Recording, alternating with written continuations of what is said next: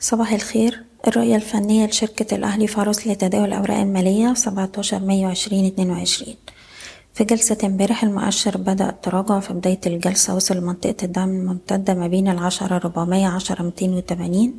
اختبر مستوى العشرة ربعمية وقدر يتمسك ويرد منه. وقفلنا نهاية الجلسة عند العشرة ربعمية واحد وستين.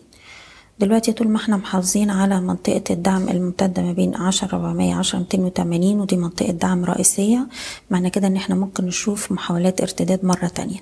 ويبقى عندنا مستوى مقاومة أول عند العشرة سبعمية ويليه مستوى العشرة آلاف وتسعمية. هنستغل أي ارتداد في الوقت الحالي كفرص لتخفيض المراكز لحد ما نشوف عودة القوى الشرائية بشكل منتظم. وبالنسبة للأسهم نبدأ بحديد عز السهم. عنده منطقة دعم ما بين تلاتاشر تمانين تلاتاشر جنيه وستين قرش.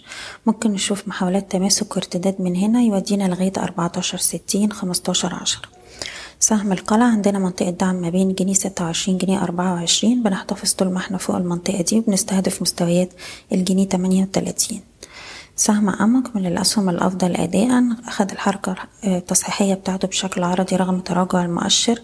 عندنا دعم عند التلاتة جنيه خمسة وسبعين بنحتفظ طول ما إحنا فوق المستوى ده وبنستهدف مستوى الأربعة جنيه والأربعة جنيه وعشرين قرش.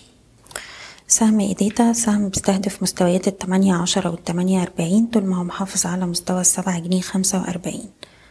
سهم إي جي ترانس اتكلمنا عليه جلسة امبارح قلنا بنحتفظ فوق الجنيه سبعين والسهم بيستهدف جنيه خمسة وتسعين اتنين جنيه وخمستاشر قرش. أخيرا سهم دومتي سهم عنده دعم عند الأربعة جنيه وأربعين قرش.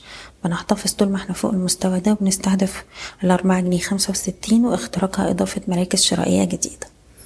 بشكركم بتمنى لكم التوفيق.